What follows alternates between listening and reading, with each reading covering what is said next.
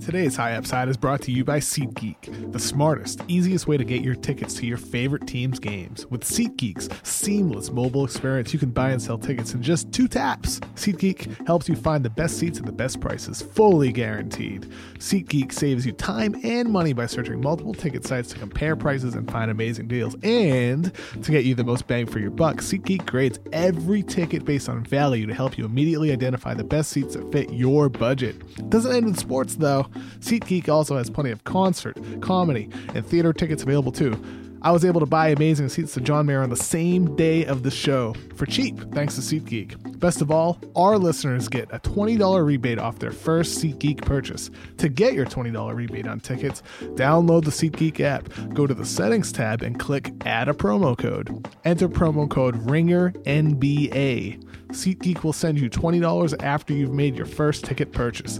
Download the SeatGeek app and enter promo code RINGERNBA today. On to High Upside.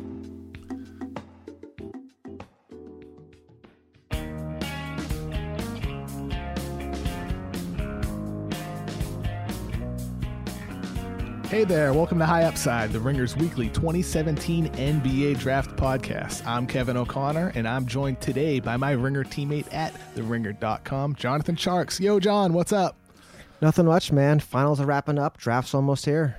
Oh man, I'm, I'm excited. I'm I'm looking forward to it. And today we're going to be discussing the international draft prospects that are in our top 60 on the Ringers 2017 NBA Draft Guide, which you can find at nbadraft.theringer.com. We're going to be updating that this week once the early entry deadline passes. And there are quite a lot of international prospects this year. Uh, maybe not so much in the lottery, but these guys are still important. You got to keep in mind that one quarter, 25% of the NBA is made up of international players. So let's kick this off with a big name who's going to be a lottery pick. Frank Ntilikina. He's an 18 year old point guard from Belgium who played this past season in the French Pro A League. And Ntilikina is six foot five, long wingspan, and his nickname is Filthy Frank because he is absolutely filthy on defense. Frank is ranked ninth on my board, and he's 14th on Jonathan's. John, please give our listeners the spiel on Frank.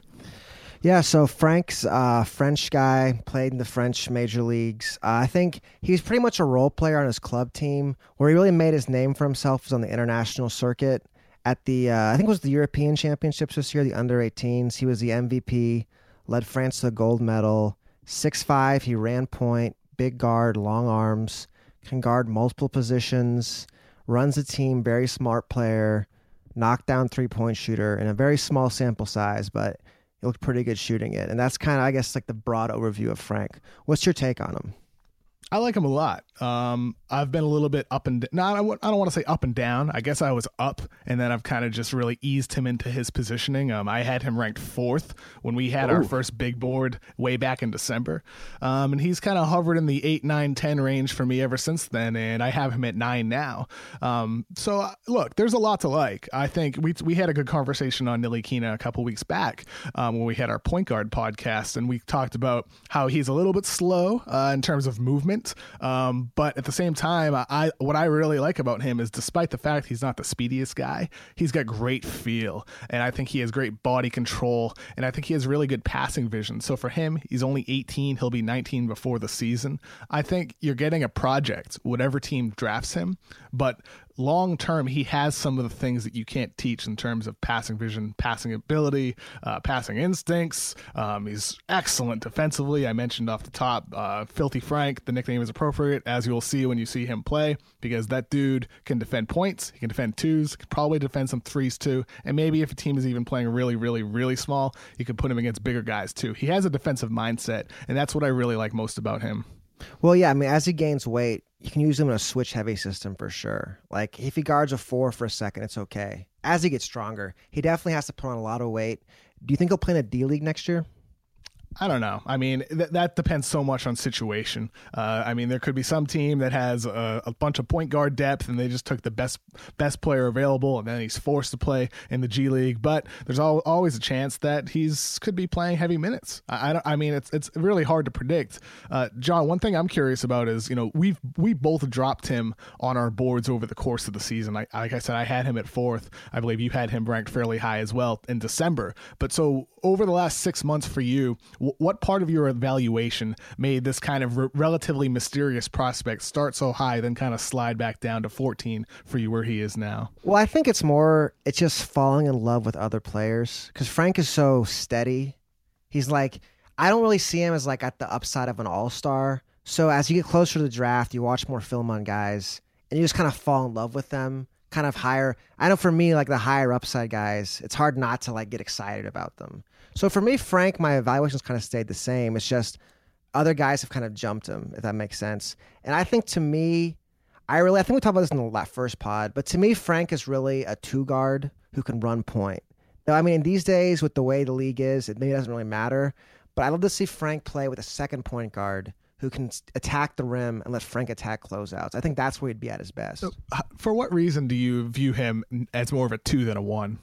Well, to me, I want my one to be as fast as possible. I want okay. my one to get in the lane. And I think back in the day, you wanted more size at every position. But to me, if you have a guy with two size who can play one, you really get more value playing him at two and have two ones on the floor than playing him at one with a guy who can't really create two.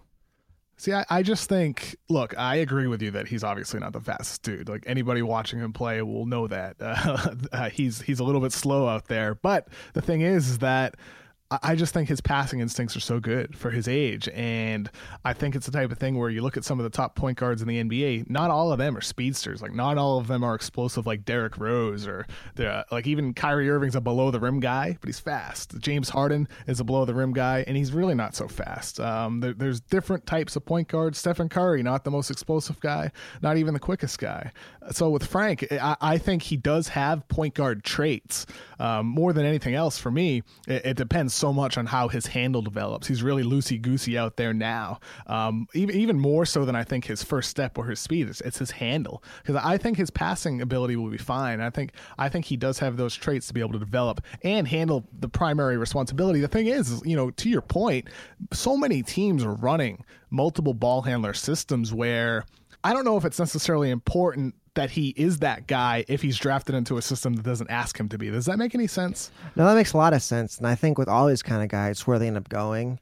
And I think for me, where Frank gets really interesting is number eight to New York. Because in my mind, I think you can kind of tell if the Knicks draft Frank, I think it says we still believe in the triangle because Frank is really a triangle point guard. He's a big guy. He can shoot. He can guard.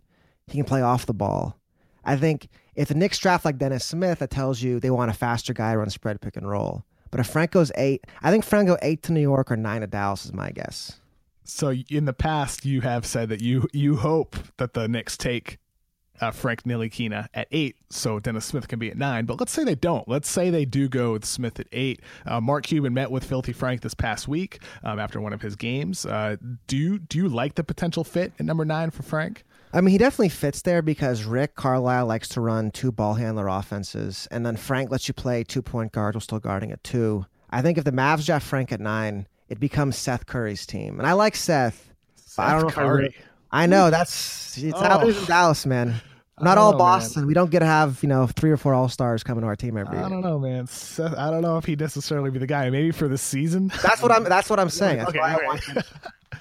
okay so with Frank, one of the youngest players in this draft, uh, philosophically, I, I get the impression that maybe you don't you don't value the def- his defensive ability quite as much as you do um, perhaps at other positions. Because I know we've talked a lot about how much defensive versatility matters. It, to you does point guard defense not matter as much? Because there is a lot of people out there who think nah you know whatever. You know point guards are going to score. They're going to get theirs. It doesn't really matter how great perimeter point guard defense is. I mean it's important but I feel like the point guard it's you're the point of attack on offense more than anything. You've got to be able to get to the rim, get everybody else. And of course, it depends on your fit. If it's not going to be Frank, it's got to be somebody else getting to the rim. If it's not going to be him.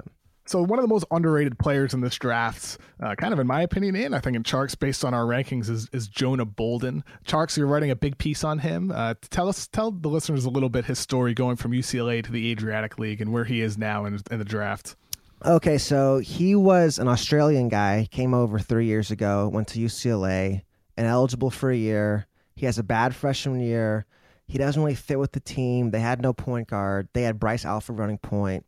He decides instead of transferring schools, he decides to go pro and he goes over to um, Belgrade in the Adriatic League.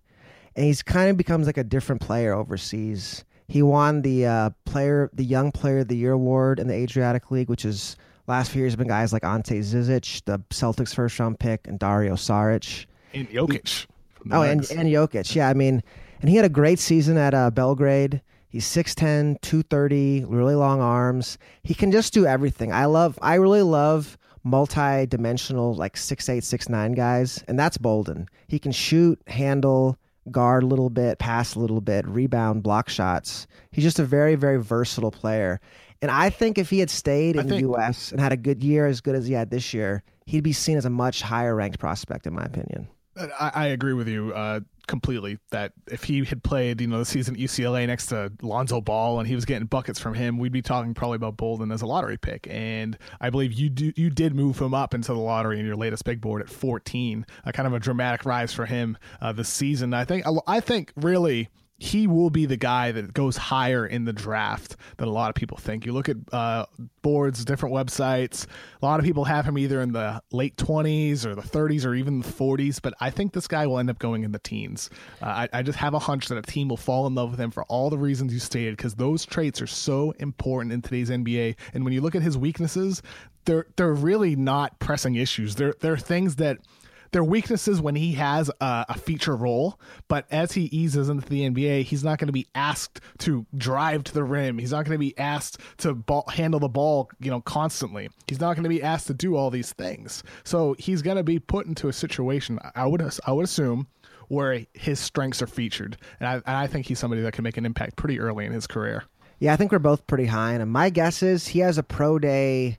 I think it's on next Saturday in LA and that'll be the first chance a lot of the decision makers get to see him. He had a bad year at UCLA. I think that's the baddest people's mouths. But like once he comes here, people get to see him up close in person. I bet he starts going up big boards and mock drafts pretty fast by next week. How, how, how high do you have his potential, John? I, I, mean, do you think he can become really a, a top 25 player, or or where do you think his potential realistically match, maxes out? I don't know. It's hard. I don't really think in those terms. I think he can be a high level starter at a four, four or five position. I think he can. I think he could be a starting four in a championship team if that makes sense. I don't know if he'll be an all star. That's a really good player. But he's. I think he's going to be a very good NBA player. I think he's a pretty high floor too because of his feel for the game, his athletic ability. I mean, there's not many guys who can shoot forty percent from three and then catch lobs at the rim. Like that combination always intrigues me. Is the athletic ability plus the shooting plus the feel another nice thing about him, uh, Jonah Bolden, is a, a lot of I think those more traditional threes that are shifted up to the four in today's league. A lot of them can't rebound, but Bolden's quite a good rebounder. So I, I don't think you lose a lot in that sense when you do shift him up to the four. Uh, and so that's kind of a really nice bonus for me when I evaluate him because with so many of these guys, they just can't rebound. And and Bolden won't have those issues. He can switch defensively, but he's not going to kill you on the boards either. Yeah, it's funny. I was talking to him. I interviewed him for the story over the weekend, and he was saying at UCLA he always wanted to play the three, his coaches wanted to play the four. And now, as it turns out, it doesn't even matter because threes are playing fours anyways. so he kind of was like a year ahead of the curve there it seems like I think back to certain prospects, whether it's the point guard position or or the way the forwards have evolved, and the, there's so many guys that I think if they just came in the league a little a little bit later, I know Shea Serrano from the Ringer had a line. Uh, he said when we when we met last August, better birthday. If some of these guys had a better birthday, I think they would have been able to find success in the NBA. If Jahlil Okafor came out ten years ago, he probably would have been a star. If Jonah Bolden came out ten years ago, perhaps people would have viewed him as a tweener, and he wouldn't even be getting talked about as a first round draft pick. So it's funny to me how how the league's evolution has allowed some of these more versatile guys to find super important roles, whereas in the past we'd be saying, well, what's his real positioning? Yeah, absolutely. There's no question about that. Let's get to our Captain Morgan moment of the week, focusing on big man prospect Anzejs Pasecniks, a seven foot two Latvian big man who had people I talked to raving about his pro day last week. He's big, he's mobile, he's a high flyer, he can shoot it too. There's a lot, lot to like about him. Draft Express posted a video on Twitter from the workout that showed him throwing down explosive dunks and then running out to the corner and hitting threes. Adzes was so damn good. I hope somebody got this guy a drink, a nice cold Captain Morgan. My really good buddy Eric Weiss, who owns a sports psychology company called Sports Aptitude, was at this workout, and he he he hit me up last week raving about him. Basically, said everything I just said to you that this dude can do a lot of things for you in today's NBA, which is important for a big man. You can't you can't not space the floor. You have to be able to shoot threes at least a little bit, and you got to be mobile. You need to be able to defend on the perimeter, and that's what I think makes him such an intriguing first round prospect. Tjarks, what do you think? He's definitely an interest, interesting guy for a seven foot. He's seven foot three or seven foot two. I guess doesn't really matter. These Latvians, man, they're just super tall over there for some reason. a little extra height in those in the jeans over there. do you think? Do you think he defends? Do you think he's mobile enough? Um, See, I don't switch know. defensively. I think like for a seven three guy, he's mobile. But do I really want a seven three guy guarding the three point line? I'm a little dubious. I don't think he's as fast as Kristaps, for example. I think Chris Kristaps is not. definitely faster than him. And what worries me about Pasecnik is that he didn't block a lot of shots last year in Spain. For a guy as big as he was, it was like 1.5 blocks per 40 minutes, which is Mm-hmm. pretty average for a center. So he doesn't always. He can definitely finish. He's big for his size. I'm just not totally there. He might a little bit, I think, kind of trap between two worlds. If that makes sense.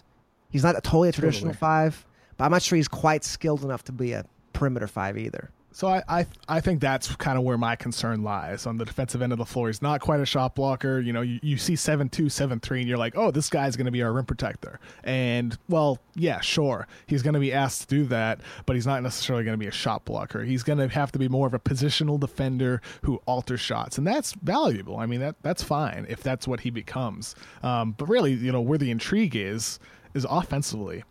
I mean, he's going to be a rim runner. He's going to be able to throw down lobs. There's no question about that. You're going to be able to put him in the high pick and roll, and he's going to have no trouble throwing down lobs for you. Um, he's skilled.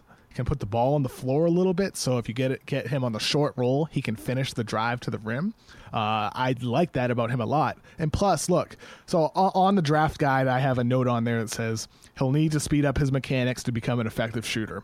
And that's true. Like he's got really slow mechanics that remind me uh, not quite as much as Amir Johnson, who has a very slow windup, but it's slow. And that's true that he will need to speed up his mechanics. But the fact is, that he can shoot uh, from the outside. And I think he'll be enough of a threat where because of his mobility and because of his uh, ball handling ability, he's going to be a threat to space that floor and attack closeouts. And if you don't close out on him, he's going to be able to hit the three when he has time to wind up. So, really, look, I agree with you, Tjarks, that defensively, there are some questions. Um, I think that's why you have him ranked 30th on our update. And I'm, I'm just a little bit higher on him. I have him kind of in the 18, 19, maybe low, low 20s range. I think he just sold me on him. I might move him back up. Okay, that was Captain Morgan's moment of the week. No matter how you live like a captain, Captain Morgan reminds you to please drink responsibly. Captain's orders. On to some news. As of recording this podcast at 2 p.m. Pacific time, two notable prospects have dropped out of the 2017 NBA draft before the early entry deadline. The big name is Rodions Kurucs, a 19 year old forward from Latvia. I had him ranked in my top 20 on the Ringer draft guide. It's really, really surprising that he dropped out. Uh, everything I heard that he was probably going to be a late first round draft pick. However, you know, I'm sure that he probably is going back for a year and then going to try again in 18 or 19, and maybe then he could even be a lottery pick. So it's an interesting move for him, but I can understand why because he has a lot of potential. The other name is Arnoldas Kulboka. He's another forward uh, from Lithuania. Kulboka is super raw, not at all surprising that he dropped out long term, you know, versatile player that can stroke threes. I like him. Um, I, I think another guy where next year, next year's draft, we could see his name slip into the first round. So a good move for him. Very, very surprising that Kurucs dropped out. But um, with Kulboka, solid move. Good decision. Uh, It'll be interesting to see what happens with those guys. Jonathan Jean, uh, maybe my favorite sleeper prospect in this year's draft, uh, was diagnosed with Marfan syndrome at the NBA Combine. It's a heart condition that will un- likely have him go undrafted this year. Likely will sideline him from playing basketball for the foreseeable future. Um, uh, Isaiah Austin, a couple years ago, was diagnosed with the same condition when undrafted. He's back playing basketball. He started playing again in December 2016. Um, for Jean, Unfortunately, for someone who I think was rising, maybe even a mid first round draft pick, he's his dream is gonna have to wait for the NBA. Um, John, do you have any reaction to Jonathan John's uh, unfortunate? I mean, it's just condition? a real bummer. You know, I think Isaiah is the same thing. Very skilled, big, blocking shots. It just From what I from what I've heard is the NBA won't let somebody with Marfan's play in the league. That's that's, that's just what I've heard. And so it, his health actually isn't bad. It's just they feel like this condition is just not a good idea to have in the court. Kind of like Chris Bosh a little bit, but he can play overseas because Isaiah's playing overseas. So I'm sure he'll be he'll have a long career playing overseas. It's just unfortunate what happened with that. Yeah, I mean, I mean, all you can really hope for is for him. He has, you know, able, able to continue playing and doing what he loves because that, that dude's talented and everything I hear about him is he's a super super high character kid. Two other big men in this year's draft projected to go maybe in the early second round, maybe even in the first round. That one of them neither of us are high on at all. It's Isaiah Hartenstein, uh, big man. Uh, played played from he's from Germany, seven foot one, seven foot two wingspan. I'm not I'm not a fan. I don't see it I don't see it at all, Tjarks. He, uh, he's getting first round hype. I've seen him ranked in the lottery some places. He's first round most places I've looked at. I have him ranked 42nd on my board. I, I just don't see it. I see I see a David Lee type player out there. What about you? Well, with Hartenstein, so I get why he's ranked high on paper because he's big. He's theoretically a shooter. He's theoretically reasonably athletic. But to me, you just watch him play. A he looks he's so he looks so unathletic part of it. His posture is terrible, and his jumper jump his really jumper bad. looks really bad too. looks like looks like he's playing video games eight hours a Right? day, and I should I shouldn't talk. I've had like those days. I sh- I should I shouldn't be talking. He looks like a ringer staff fighter out there. It's terrible. I shouldn't be talking. We should we shouldn't. But be. the other thing too is like Yeah. if you go to Synergy, he's in the tenth percentile as a jump shooter. Like he's supposed to be a stretchy big. He really doesn't shoot very well. He shoots a lot, takes a lot of shots, No. but he don't make them very much. And that's that's obviously a concern. I was talking to another draft analyst. I don't want to say his name in case he doesn't want me to, but he he said the same exact word as you, Tjarks. That Hartenstein is a theoretical player. You look at him and you're like, well, you know, he can handle the ball. He looks good when he shoots it. You know, he can pass a little bit. Theoretically, he could be really good, but you know, he's just I mean, not. He's, He's, just young, not. so at a second round, why not take? yeah, theoretically, theoretically, he could be good. I just don't know if I'd want to invest a first round draft pick in him. And I think that's what you're going to have to do. I think he's going to end up going first round, and I, I'd be happy to take him in the middle of the second round. Totally cool with it. But first round, no. I, I, I just I'm not willing to invest. Well, I mean, to me, a lot of it too. It's just who's going to be there. Like if you're taking like him over someone like Tony Bradley or Pasecniks, that doesn't Yeah. make much sense to me. In terms of if you're gambling on bigs, there's a lot of bigs I'd rather gamble on. I mean, he could be a good player. I just I trust some bigs ahead of him. That's what it comes down to. I, I would, would I would never say never. I, I mean, he could be. I just think I, I'd let him. I'd let somebody else take their Yeah, I risk think on that's him. fair. One guy, one guy I like that you don't like is Mathias Lessort. Big man, played in France, six foot nine, two fifty. Dude is a bulldozer. Great athlete, throw down lob dunks. We have him as a comparison to Montrezl Harrell, Ken- Kenneth Faried, and Ed Davis in the draft guide, just to give you an idea of the type of player he is. I like him. You don't. Why are we on different ends of the spectrum with M- Mathias? Well, I guess give me your your take. Give me your. I guess you just did. Um, for me, like I'd rather just have Bam at that point. I just don't feel. I feel like he could be a decent big. It's just there are bigs who can block shots better than him. There are bigs who can guard better than him. There are I mean, bigs I mean I'd rather have Bam too, though. So like, I have him ranked like in the 30th, and you have him 30-ish range, whatever it is, and you have him 53 on the list you sent me. So like, th- that's a 20, 20 spot difference. I, I think you know at that point in the draft, there's not quite as much separation Yeah. between some guys, but that's that's a pretty big difference. I think it's philosophical for me. I just don't really value bigs who don't protect the rim or shoot or pass. I mean, I think I think he can be a like Ter- he could be Tarik Black maybe. I just feel like those kind of guys are available late second, undrafted. You don't really need to expend a high pick or even a reasonably pick on them. That's all. I'm not even going to argue that because all those things are true. he's he's not a great passer, not not a great ball handler. Uh, I think with him, like it, it's it's more or less systematic fit. Uh, you plug him into the Rockets into the Montrezl Harrell role. I think he can do that for you. I think he can be that five that rumbles down the lane, throws down lump, lob dunks, and he's versatile defensively. And uh, from what I think uh, from watching him, I think he can switch screens and protect the rim a little bit, maybe better than than um than you think. But that's look. I think with him, it's all a matter of role and situation. I just don't see how he could be drafted into a situation that tries to make him into something that he's not. Yeah, I mean, with all these guys, there's just maybe we'll do a different pot. Like there's just so many bigs after like 20 that some of them just end up falling because there's just so many bigs in a league where bigs are becoming less and less used. This is a very big, heavy draft, so it'll be interesting to see how it plays out in terms of where guys go. I'm just counting right now. Currently on our mock draft on Monday, June 12th, we have one, two, three, four, five, six, seven, eight, nine, 10, 11, 12, 13, 14, 14 big men between 17 and 41. Yeah, That's some of them are going to fall. There's a there's a lot of big men. They're gonna fall, and they could fall far, depending on what teams how teams view these wings and forwards that we've talked so much about. The Sterling Browns of the world, the the Kostja Mushidis of the world. Depending on how teams value those dudes, or some of the point guards that are gonna go in the second round, these bigs could really have a free fall. All right, that's it for this week's High Upside. John, thank you. Thanks you. as always, man. Have a good one. You as well. And thank you so much for listening to High Upside. Please give us a rating on iTunes, wherever you listen to podcasts if you like the show. Uh, you can follow me on Twitter at Kevin O'Connor NBA. You can follow Jonathan at Jonathan Tjarks. And be sure to follow The Ringer on all social media platforms so you can keep up with our draft coverage, NBA Finals coverage, and our free agency coming up. It's coming up soon. It's going to be fun. Thank you for listening. Peace out.